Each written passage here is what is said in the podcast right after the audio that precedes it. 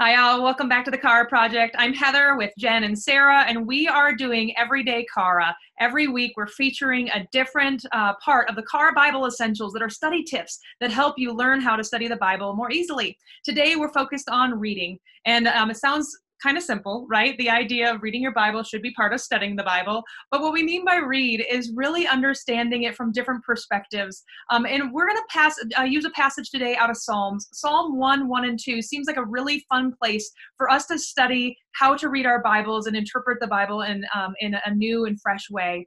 So, um, what I'd love for us to do is we each have different Bible translations uh, that I'd love for us to read from. The reason why we read from different Bible translations is the Greek uh, and Hebrew that the Bible was originally written in has so many different words that you can interpret in the English language to try to grasp the concept of what an author is trying to teach. So, uh, different translations choose different words to be able to try to describe and capture what the Greek and Hebrew uh, was originally saying.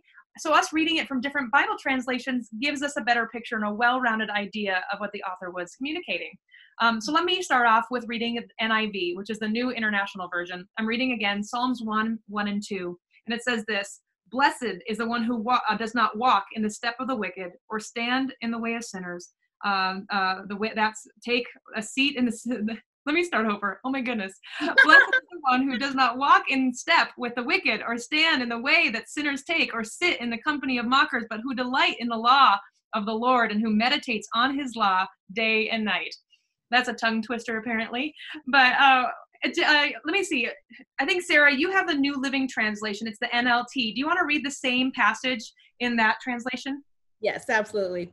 Oh, the joys of those who do not follow the advice of the wicked, or stand around with sinners, or join in with mockers, but they delight in the law of the Lord and meditating on it day and night. I love that. It used, it used a different word than blessed. It used the word joy at the beginning, right? Oh, the joys. Oh, yes. The joys. I love that. All right. Um, Jen, you have the Christian Standard Bible, which is the CSB. Do you want to read that for us? Yes. Um, also, I'm laughing over here because right before we started this video, Heather says, "Okay, we're all gonna you, we're gonna read the same verse out of the different translations," and you know, and Sarah says, "Oh, I'll do it better." you did it. You did better, Heather. I almost added like hashtag winning.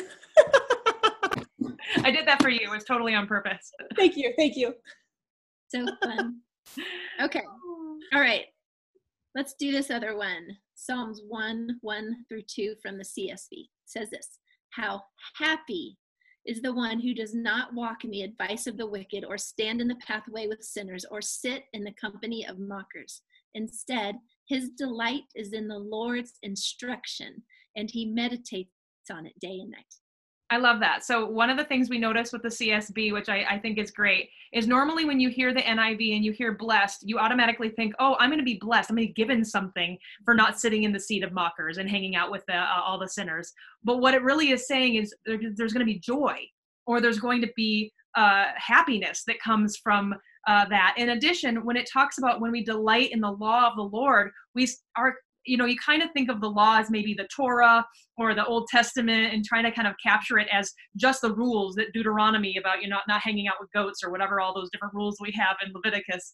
But that's not necessarily what it's talking about. It's talking about all the lord's instruction when we when we delight in god's god's word which we're doing right now. And so that's that's something that comes to life when we start to see it in different bible translations there's a lot of other ways that we um, we can taking this reading concept and bring bring our Bible study to life. Uh, you know, Jen, what are some of the ways that you bring reading to life in your Bible study?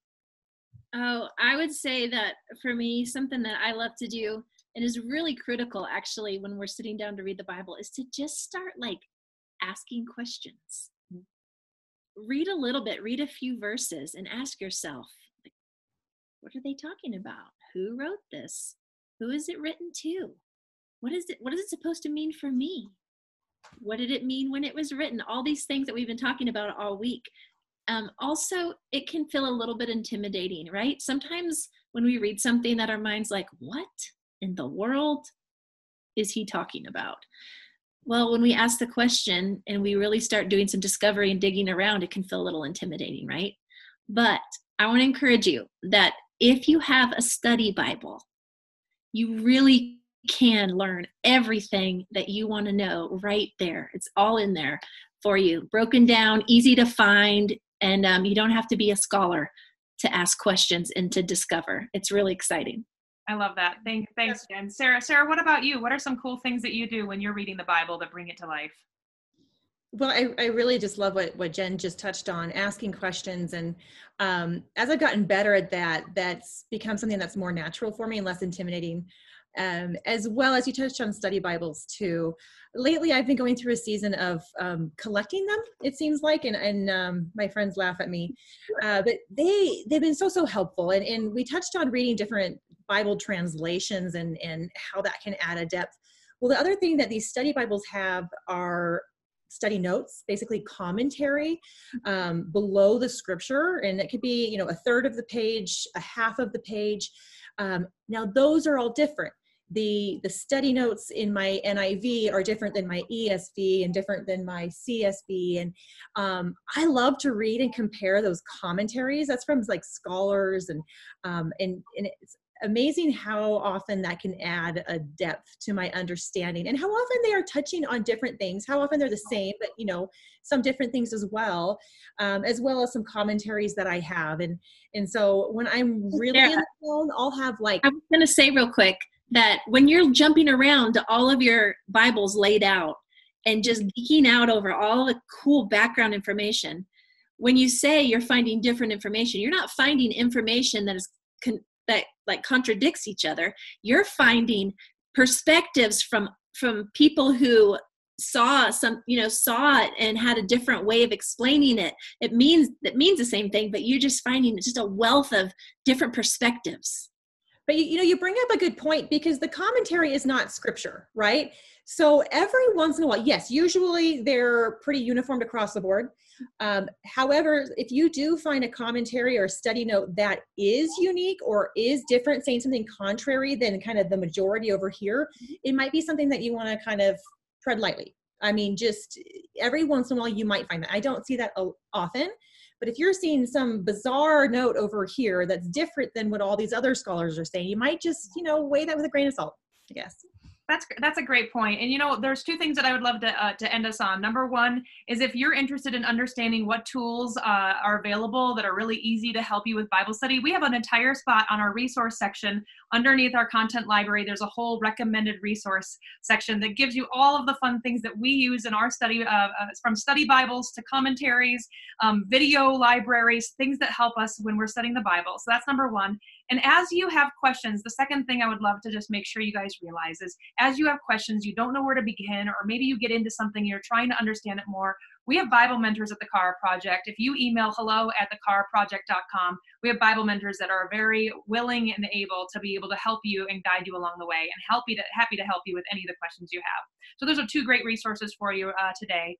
Uh, but this is just another reason why it's so fun to do Bible study is when you read it and you get different perspectives, it really helps you well round out how the Bible can come to life in a new and exciting way.